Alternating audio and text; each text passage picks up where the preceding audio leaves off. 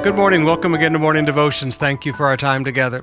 Jesus told an interesting parable about a man who had a great harvest and thought, you know what, I'm going to build bigger barns and just relax and take it easy. Well, Proverbs does the same teaching. In Proverbs chapter 27, verse 23, know the state of your flocks, that's your business, and put your heart into caring for your herds. Know your business, Put your heart into your business. Why? For riches do not last forever. For riches do not last forever. I want to challenge you today. Some of you, you've made some good money. You've sold a piece of property, you've sold a business, you've done a big business deal, and you've got a bunch of money.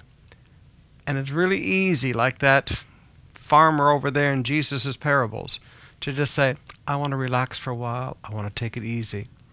But one of the things I try to teach people is that money doesn't last forever. All it takes is inflation. And you see, some of us who have lived through a few things in life, like the 80s, remember when the peso was 3 to 1, and 6 to 1, and 18 to 1, and 21 to 1, and 24 to 1, and all the way up to 52 to 1. We, we remember. And people who had a million pesos in the bank in 1980, that was considered great wealth. But a million pesos today is not going to last long because the peso has devalued.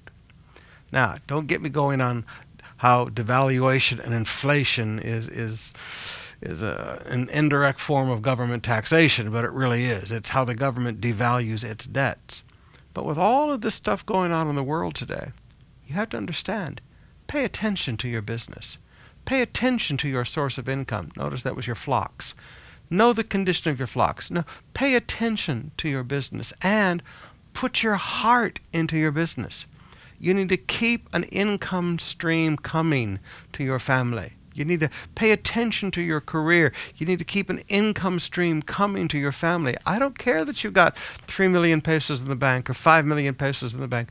Riches can be gone in a heartbeat.